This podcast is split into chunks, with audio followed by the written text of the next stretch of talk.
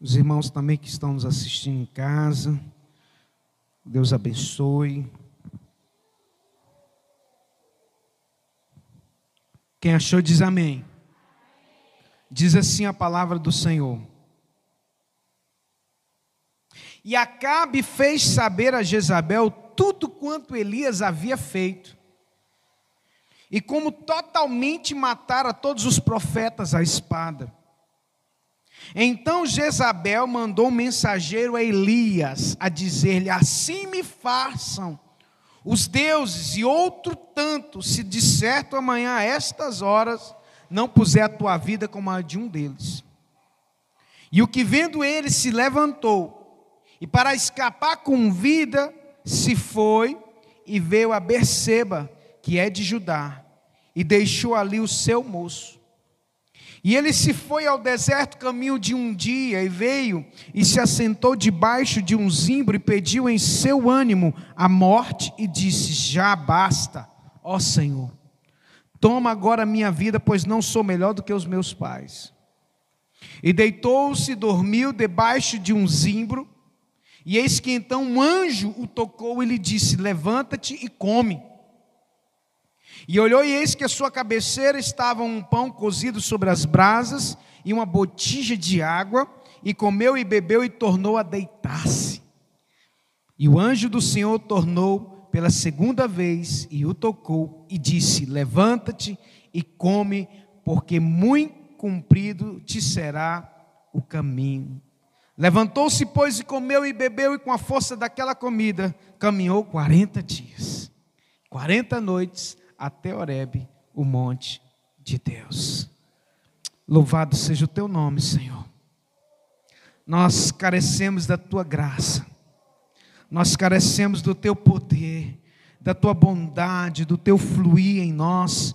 Derrama, meu Deus, como nós acabamos de cantar, da tua Shekinah, da glória do Senhor manifesta em nossas vidas, traz a revelação por detrás da letra, meu Deus. Quebra os grilhões, quebra as amarras, no poder e na autoridade de Cristo Jesus. Diga glória a Deus. Aleluias. Podeis assentar, querido. Aleluias. Muito importante que você compreenda algumas coisas nessa noite. Todos conhecem a vida de Elias, sim ou não? Você conhece a vida do profeta Elias? A Bíblia diz que Elias, ele subiu, ele não viu a morte, ele subiu aos céus numa carruagem de fogo. Pra você ter uma ideia. Nível. E a Bíblia diz que Elias orou e não choveu sobre a terra durante três anos e meio. E depois choveu depois que ele orou. A Bíblia diz que Elias orou e o fogo desceu do céu, meu irmão.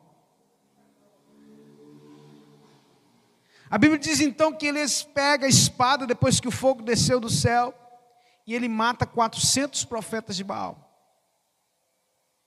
Porque você precisa entender que a nossa, a nossa luta espiritual nos dias de hoje é diferente como era naqueles dias. Naquele dia era na base da espada. Era olho por olho, dente por dente. Deus mandava matar mesmo. Naquela época era diferente. Hoje é uma época diferenciada, porque nós vivemos pela graça, Jesus morreu por nós, mas os princípios não mudam. A forma como Deus age é diferente, no entanto, as verdades eternas são eternas, e os princípios eternos são eternos. Deus estabeleceu leis espirituais para que nós pudéssemos manter uma vida digna de filhos e filhas de Deus. Quem está me compreendendo aí? Querido, o que transforma completamente a minha vida e a sua vida é obedecer a palavra do Senhor. Não se engane, não existe outra forma de você se estabelecer na sua vida de uma forma plena e viver uma vida abundante se não for por obediência àquilo que o Senhor estabeleceu como lei e princípios. Então, na caminhada cristã, você precisa realmente estabelecer uma meta na sua vida para saber o seguinte: Deus, se existe alguma coisa na minha vida que ainda precisa ser mudado, o Senhor precisa me dar força. me fortaleça, porque eu preciso obedecer. Porque só assim você vai conseguir vencer aquilo que foi realmente colocado para a sua vida. Ou seja, as promessas de Deus virão sobre a sua vida quando você romper em fé. O que, que significa romper em fé? Romper em fé significa o seguinte: é que mesmo quando toda situação contrária à sua vida, você estabeleceu como um princípio romper em fé. O que é romper em fé? Mesmo que o mundo diga não, mesmo que todas as coisas digam não, eu vou obedecer a palavra de Deus. Ou seja, isso é romper em fé. É quando você faz uma, uma aliança com Deus e consigo mesmo. Eu não vou desistir. Eu não vou olhar para trás. Eu vou perseverar até o fim, até Jesus voltar, até o dia que ele vier me buscar. E voltando aqui para o texto, a Bíblia nos diz que no capítulo 19 aqui, no versículo 1, Acabe fez saber a Jezabel tudo quanto Elias havia feito. E como totalmente matara todos os profetas de a espada, os profetas de Baal. Quem era Acabe? Acabe era o rei de Israel. Quem era Jezabel? Era a endemoniada mulher de Acabe que era profetisa de Baal, idólatra, feiticeira, que fez com que todo Israel pecasse, seguindo a Astarote e a Baal, que eram deuses pagãos dos deuses dos seus pais. Então o que, que acontece? A maldição veio sobre a vida do povo de Israel por causa da desobediência às leis de Deus. Através da idolatria, da feitiçaria estabelecida por Jezabel, Deus envia o profeta Elias que diz: Olha, não chove sobre a terra, senão segundo a minha palavra. Então, meu irmão, tudo que é desgraça, com perdão da palavra, que a palavra certa é essa. Né? Tudo quanto não presta nesse mundo veio por causa da idolatria, veio por causa de uma série de coisas que a Bíblia condena e o povo trata isso como normal. Enfim, eu não vou entrar e mergulhar nisso aqui agora. Mas quem está estudando comigo pelos domingos pela manhã no seminário de libertação, todo domingo de manhã, sabe do que eu estou falando. A idolatria, meu irmão, é a desgraça que existe no mundo que nós vivemos. Tudo, tudo entrou por causa da idolatria. Deus não aceita outro Deus além dele. Ele não, a Bíblia diz que lá em Êxodo capítulo 20 que eu sou um Deus zeloso, eu não divido a minha glória com ninguém. Ponto. Não farás para ti mais escultura nem no céu e na terra. Porque eu não divido a minha glória com ninguém, acabou. E aí Deuteronômio 28 fala, se não me falha a memória, são mais de 20 maldições por causa da desobediência. Aí vai. Feridas que não se curam, depressão, angústia, tudo quanto não presta, está lá de maldição que o próprio Deus, não foi o diabo, não. O próprio Deus estabeleceu como lei espiritual. Eu estou fazendo esse resumo aqui para você poder compreender que então Elias entra aqui no contexto, ele libera uma palavra, diz não chove, e aí não choveu, e depois ele diz: Olha, se Baal é Deus, vai fazer é, chover, cair fogo do céu, mas se Deus é Deus, é... enfim, os irmãos conhecem, então ele orou, caiu fogo do céu, e ele então mata 400 profetas. E aí, como diz, a página virou. Mas deixa eu te falar uma coisa para você, mesmo depois das conquistas, mesmo depois que você avança algo da parte de Deus, o inimigo ele não vai desistir de primeiro. Amém, igreja? Então você precisa compreender isso, ele não vai desistir tão facilmente. Acabe, que era o rei de Israel, faz saber a Jezabel, a sua esposa, que Elias tinha feito, mandou matar os profetas de Baal. E então ela faz um juramento. Então mandou um mensageiro a Elias dizer-lhe: Assim me façam os deuses, olha só, os deuses, outro tanto, se de certa manhã a essa hora não puser a tua vida como a um de um deles. Ou seja, ele ameaçou ele de morte. Versículo 3 então diz: O que vendo ele se levantou, e para escapar com vida se foi, e veio a Berseba, que é de Judá, e deixou ali o seu moço. E ali ele entrou no deserto, caminho de um dia, e veio e se assentou debaixo de um zimbro, e pediu em seu ânimo a morte, e disse: Já basta, ó Senhor, toma agora minha vida, pois não sou melhor do que os meus pais. Lembra de Elias? O profeta que mata 400 profetas de Baal. O profeta que faz descer fogo do céu. O profeta que ora, meu irmão, e chove, e não chove na terra, agora corre com medo de uma mulher. Mas não era qualquer mulher. Era o diabo personificado em pessoa. Então, quando nós realizamos uma obra para Deus, ou quando nós fazemos algo em relação ao reino de Deus, escute isso, porque é, é algo de Deus para a nossa vida. Quando você resolve no seu coração estabelecer, vamos assim, fazer o reino de Deus acontecer, evangelizar, é, semear, seja qual for em relação ao reino de Deus, meu irmão, o diabo não vai ficar satisfeito. Ele não vai querer, aliás, ele vai querer fazer com que você desista de qualquer forma. Ele vai tentar derrubar você de qualquer jeito. Então, a Bíblia diz que Jezabel vai e começa a se levantar para ir de encontro a Elias, e Elias sai correndo. Porque na vida, querido, deixa eu falar algo para você. As situações que nós vivemos, muitas vezes é, presenciamos em Deus, as vitórias, eles acabaram de participar de uma vitória. Mas na mesma hora veio um contra-ataque do inimigo. Para quê?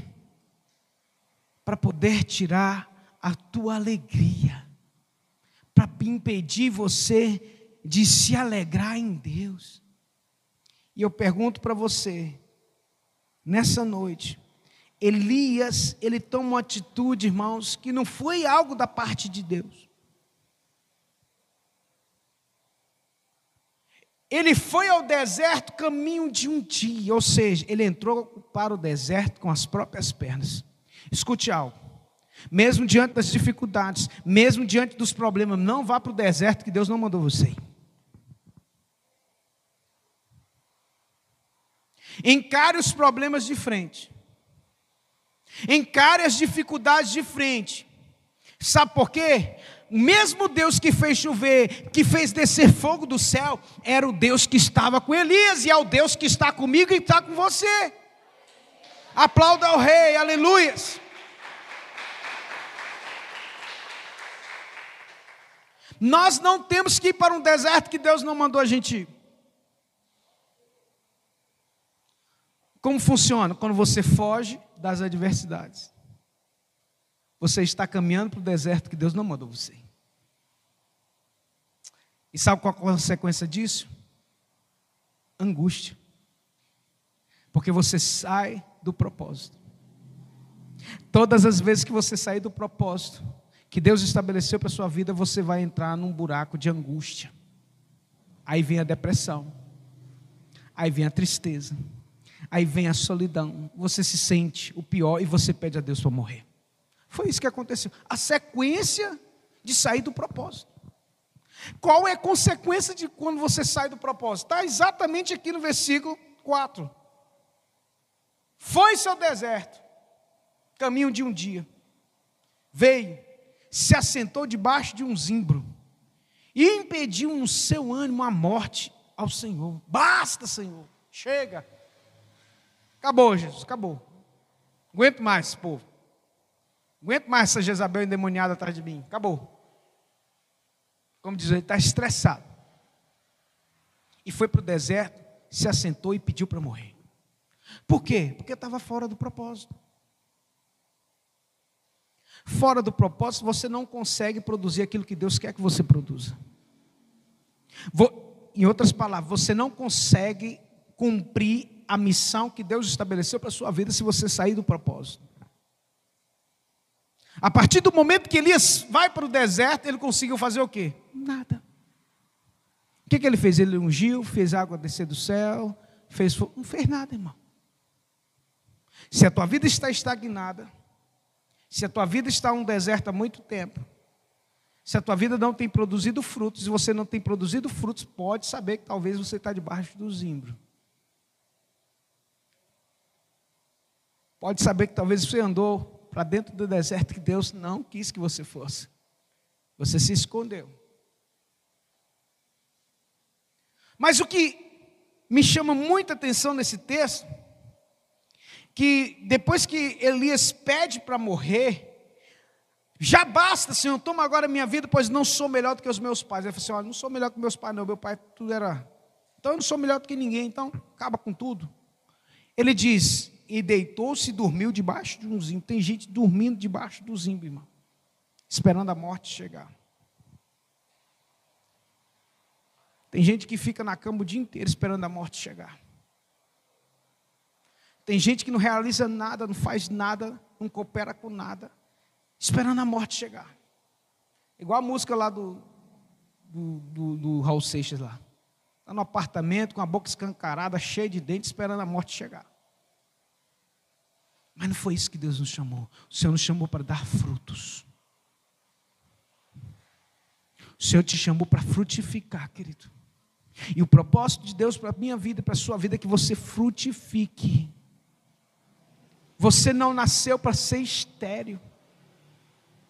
Você não nasceu para morrer debaixo de um zimbro, nem ficar estagnado, meu irmão. Você precisa se movimentar. A ovelha precisa gerar ovelha. Ovelha, ela precisa de produzir. Jesus trata com aqueles que não produziram, com aqueles que não frutificaram, como servo mau e preguiçoso. Está me entendendo? Mesmo que você tenha feito grandes coisas e proezas em Deus, que chega de, sai debaixo do zimbro. Não entre para dentro de um deserto que Deus não estabeleceu para você, porque uma coisa Deus fala assim: vai, deixa meu povo ir para o deserto. Quando Deus manda, a água brota da rocha. Quando Deus manda, meu irmão, o maná desce. Quando Deus manda você para o deserto, meu irmão, Ele vai suprir. Mas quando Deus não manda, Ele vai mandar o anjo para te cutucar. E eu sou o anjo de Deus aqui nessa noite, amém?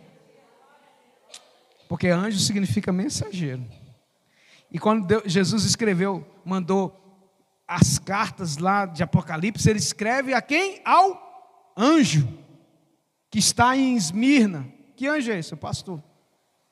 Ao anjo que está em Laodiceia. Que anjo é esse? Ao pastor. Ao mensageiro. Mas só que o anjo aqui não, esse anjo aqui é um anjo mesmo do céu. Deitou-se e dormiu debaixo de um zimbro, e eis que então um anjo tocou-lhe e disse: Levanta-te e come. Meu irmão, quando você está fora do propósito, escute isso, olhe para mim. Não tem outra atitude na sua vida que para tirar você da posição onde você está, que não seja se levantar e comer. O que, que isso significa? Tomar uma atitude. Qual foi a atitude do filho pródigo? quando ele estava lá na Porcolândia, querendo comer as bolotas dos porcos, qual foi a atitude dele? Vou me. E vou voltar para onde? Vou voltar para a casa do meu pai. Atitude. Não adianta só você ficar debaixo do zimbro. Ah, é, sim, talvez se eu for. Não, atitude.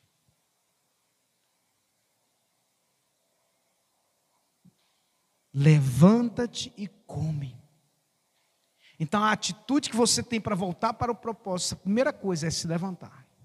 Que, é que significa se levantar? Estar de pé espiritualmente. Porque tem pessoas que estão caídas. Quando a pessoa está caída, o que é estar caído? É você se prostrar diante do pecado. É você estar escravizado diante do pecado. É você foi, você abandonou a fé. Você desanimou ao ponto que você não consegue muitas vezes se relacionar com Deus. Você está caído. Então, a atitude de se levantar é o que? Exatamente, não, Senhor. Essa vida não é para mim, não. O Senhor me escolheu para ser filho. Foi a atitude do filho pródigo. Eu falei assim: eu vou me levantar, eu vou voltar para casa do meu pai, não vou comer a bolota desse porco aqui maligno, não. Não vou me assentar na roda dos escarnecedores, não.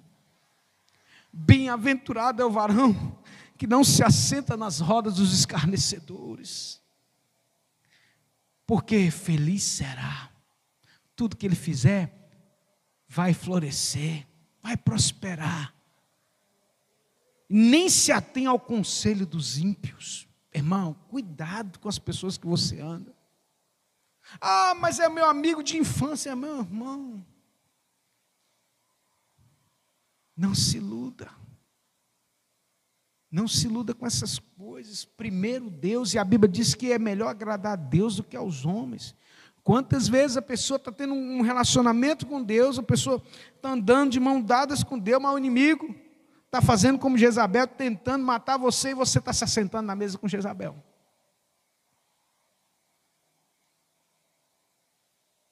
Na primeira oportunidade, ela vai te enfiar a faca. Isso é espiritual que eu estou falando. Vai matar sua vida espiritual. Chega ao ponto que você não consegue mais se relacionar com Deus. Aí, por isso que você chega na atitude que é se levantar e comer. Foi o que o anjo disse.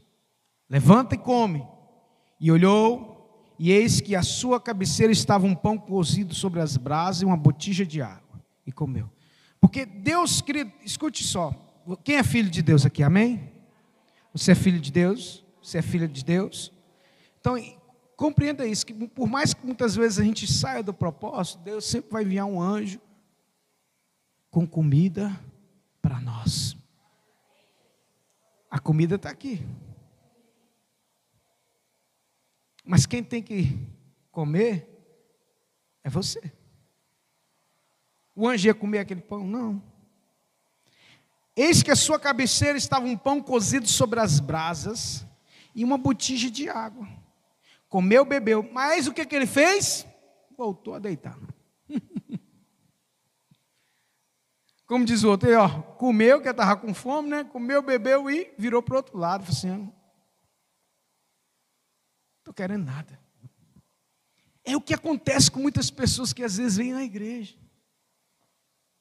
O anjo diz: cutuca ele, levanta, volta, come. Mas ele come. O que é se comer? Ele vem, ouve a palavra de Deus, ele sente a presença de Deus. Mas qual é a atitude dele? Não se levanta. Não vou vir para a igreja. Eu não vou ter compromisso com a igreja.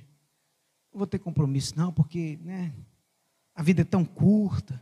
A gente tem que curtir outras coisas. Pastor, querido, não tem vigia de ninguém aqui, não. Você acha que eu vigio a vida de alguém?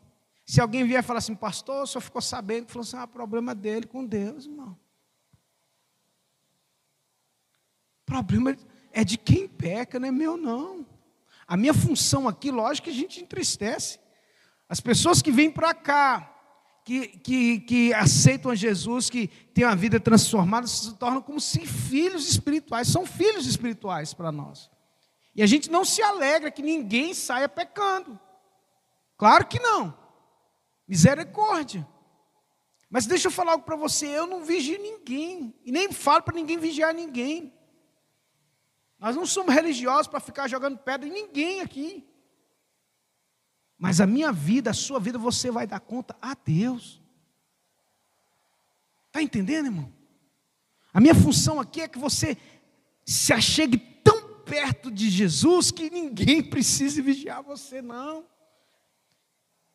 E outra coisa que você sirva a Deus por amor, por aquilo que Ele fez, por liberdade, não por imposição.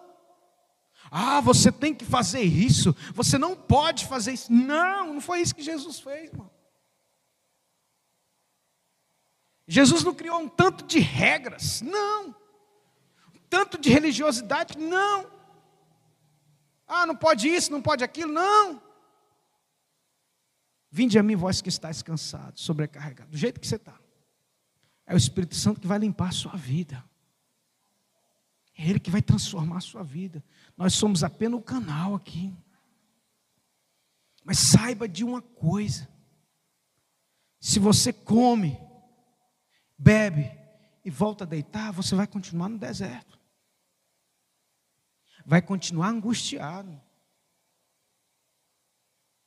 Vai continuar frustrado.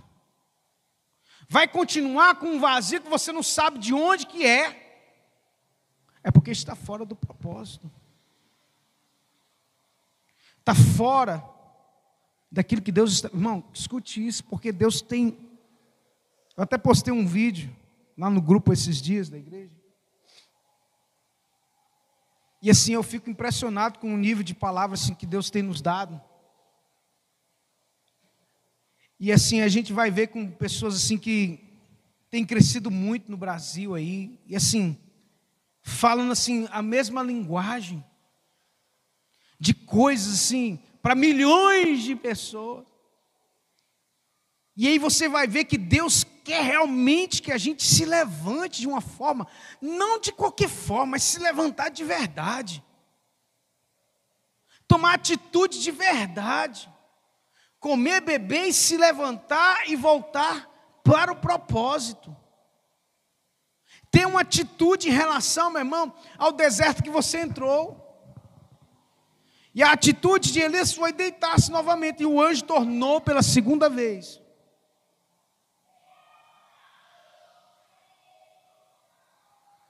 Tornou pela segunda vez e tocou e disse: Levanta-te, como a mensagem de novo é.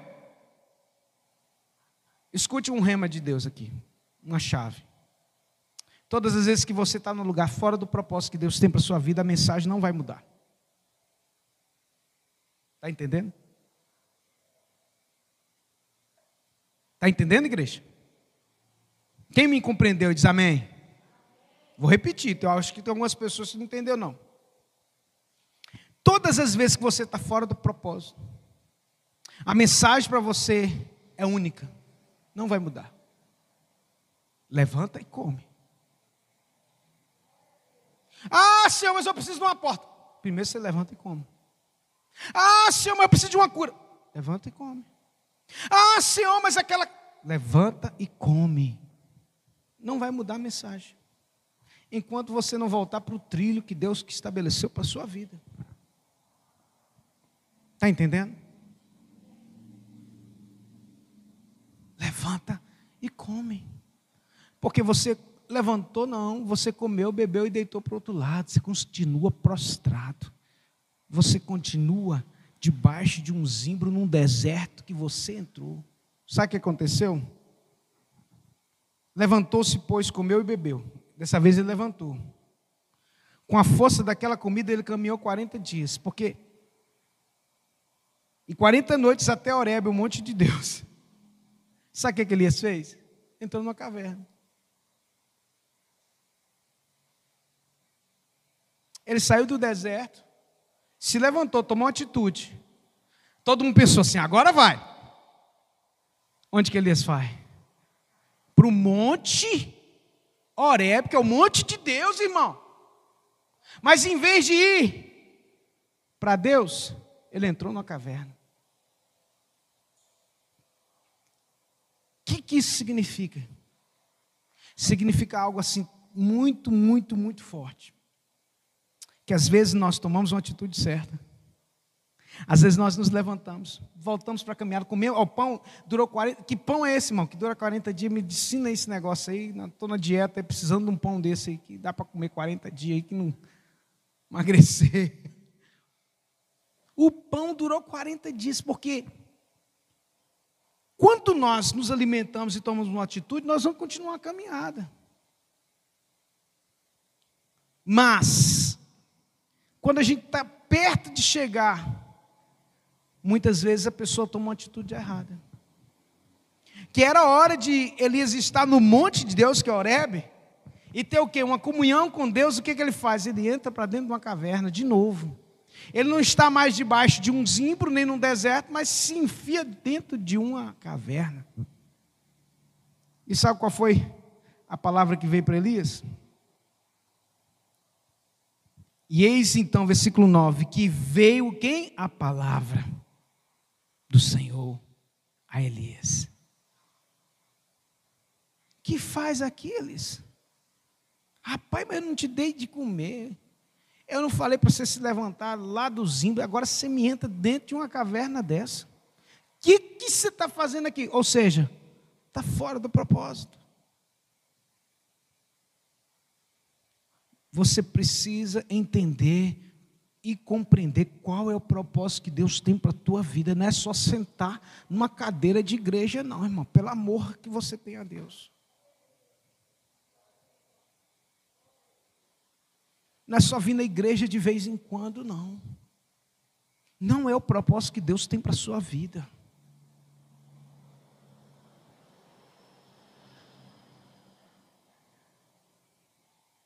Faz parte, sim. Aqui é o alimento, é o se levantar. Mas a caminhada é no dia a dia. Eu postei outro vídeo esses dias também lá no grupo sobre missões, né? A pessoa que você compra pão todo dia. A pessoa que você, né, vai na farmácia todo dia compra um remédio na mão dele. Quantas vezes você já evangelizou esse tipo de pessoa? Quantas vezes você já falou de Jesus para essa pessoa? E aí a pessoa fala assim: nós temos que fazer missões lá na África, mas não consegue fazer missões nem com o vizinho. Não consegue ser missionário nem com uma pessoa com, que vai todo dia na porta dele. Então nós temos que mudar a nossa mentalidade. Qual foi a desculpa de Elias? Já estou terminando tenham sido muito zelosos pelo Senhor. Ou seja, ou seja, estou fazendo tudo para Deus. E o que, é que eu ganhei com isso? Em outras palavras, uma mulher demoniada correndo atrás de mim. Elias não quis, né, delongar o papo, mas ele falou assim: Eu tenho sido muito zeloso. E não tem nenhum crente em Israel. Só eu que sou crente. Eu estou cansado disso. Me mata de uma vez. Porque os filhos de Israel deixaram a sua aliança, derrubaram os teus profetas espada, e eu fiquei só. E buscam a minha vida para me tirar. Você estava com medo de Jezabel, irmão. E aí o que, que ele fez? Ele vai para debaixo do zimbro. Fica lá no deserto. E depois, quando ele se alimenta e acha que tudo vai dar certo, ele entra dentro de uma caverna e pede a Deus para morrer e começa a reclamar que estava sendo perseguido. Elias, hein, irmão? Profeta que fez cair fogo do céu. Mas a palavra que veio no versículo 11 foi: sai para fora. Ponte neste monte perante a face do Senhor. Vem perante a face do Senhor. Ou seja, o lugar que você escolheu para se esconder de Deus, vai ser, meu irmão, você precisa sair. Você precisa realmente ir para perante a face do Senhor, como? Em humilhação, em reconhecimento e obedecer. O propósito de Deus na vida de Elias ali, o que, que é? Você precisa, lá na frente, para adiantar aqui, Deus falou assim: você precisa de ungir um profeta no seu lugar, que era Eliseu. Você precisa de ungir um rei, porque o que está lá não é rei mais, eu vou ungir outro. Então eu tenho um propósito para você. Assim como Deus tem para cada um de nós. Você precisa achar o propósito, e o propósito precisa glorificar a Deus. E faça com todas as tuas forças. Não entre para dentro de uma caverna. E esse que então passava o Senhor como também um grande vento forte, quebrava as pedras diante da face do Senhor. Porém, o Senhor não estava no vento, e depois o terremoto, um fogo. Porém, o Senhor não estava no fogo, e depois veio uma voz mansa e suave. E sucedeu que, ouvindo a Elias, envolveu seu rosto numa capa. saiu para fora, atitude. E pôs-se à entrada da caverna, e eis que veio ele, a ele uma voz que dizia: O que fazes aqui, Elis? Eu tenho sido extremamente, repetiu a ladainha, derrubar os teus altares, matar os teus profetas. E o Senhor então lhe diz: Vai, versículo 15, volta pelo teu caminho para o deserto de Damasco, vem, unge Azael, rei sobre a Síria. Jeú, filho de Nício, ungirás rei de Israel, e também Eliseu. Deus tem o que? Tarefas. Diga, Deus tem tarefas para a minha vida. E você precisa saber o que, que Deus te chamou para fazer. E o propósito glorifica o nome do Senhor. Aí, no versículo 18, ele diz: Olha, também eu fiz ficar em Israel sete mil, todos os joelhos que não se dobraram diante de Baal, e toda a boca que não beijou. Então, para a gente terminar, o que, que Deus falou para Elias? Olha, não adianta você me dar desculpa, porque as tuas desculpas não têm base. Você não está sozinho, porque ele dizia que era só ele que era candidato. Você tem sete mil que não se dobraram. Então não adianta você achar que você está na prova sozinho. Não adianta você achar que você está passando por isso sozinho. Ah, porque o pastor não conhece a minha vida, não sabe qual é o meu problema. Ele não está na minha pele. Eu não estou, não, irmão. Mas você está na minha pele também, para passar o que eu passo. Para o que eu já passei. Mas o Senhor tem me sustentado. Ele sustenta você também. Então, meu irmão, se levante, coma e volte para o propósito. Porque só assim, depois que Deus falou com Elias, que Elias realmente voltou para o propósito. E aí depois subiu numa carruagem de fogo. Deus tem algo poderoso para a sua vida. Quando você volta para a presença, quando você volta para ir para as trilhas que levam a glória e a honra de Deus para a sua vida mesmo, pode se preparar que o sobrenatural vai acontecer na sua vida. O sobrenatural acontece quando você realmente resolve obedecer a voz do Senhor e seguir a vontade dEle. Fique de pé no seu lugar. Aleluias. Oh Deus, feche os teus olhos.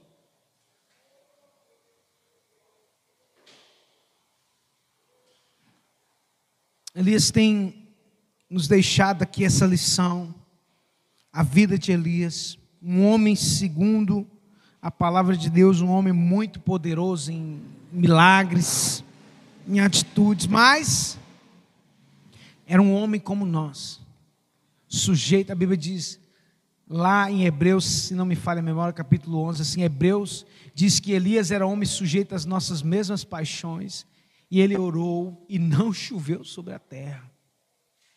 E depois orou e voltou a chover sobre a terra. Então, queridos, Deus tem algo forte para nós, mas nós não podemos nos esconder diante das dificuldades. Nós não podemos nos deixar abater e nem ficar reclamando de Deus por isso por aquilo, pelo, pelo contrário, eu sei que tem momentos que é muito difícil, o medo bate, porque Jezabel ela tenta nos amedrontar. Quem é Jezabel? É tudo aquilo que significa, simboliza contra o reino de Deus. A Jezabel hoje ela vem para matar a voz profética. Porque o que ela queria calar era a voz de Elias, que é o profeta, a boca de Deus. Nos dias de hoje, o espírito de Jezabel, ele atua muitas vezes até dentro das igrejas para calar a voz profética. Porque sem a voz profética, os milagres, a, a prosperidade cessa, porque a, a Bíblia diz o quê? Crede no Senhor Deus, estareis seguros, nos seus profetas e prosperareis. Então a igreja fica sem alimento, a igreja fica sem a Bíblia diz: sem profecia o meu povo se corrompe, se corrompe porque não tem voz profética. Onde Jezabel domina, a idolatria sobe. E aí, nos dias de hoje, as igrejas muitas vezes não têm imagens, não têm Deus, mas os deuses são outros. Os deuses são outros, muitas vezes de carne e osso. idolatria, no meio gospel. Enfim, não vou entrar nisso aqui agora, mas para que você compreenda que Deus, Ele estabeleceu algo poderoso para a sua vida e tem um propósito. Tem um propósito. Tudo na vida tem um propósito. Você precisa estar no centro da vontade de Deus para que você possa glorificar o Senhor. Eu tenho que me ater a obedecer ao chamado que Deus fez para a minha vida, você tem que se ater ao chamado que Deus tem para a sua vida, e fazer o seu melhor no chamado que Deus tem para a sua vida.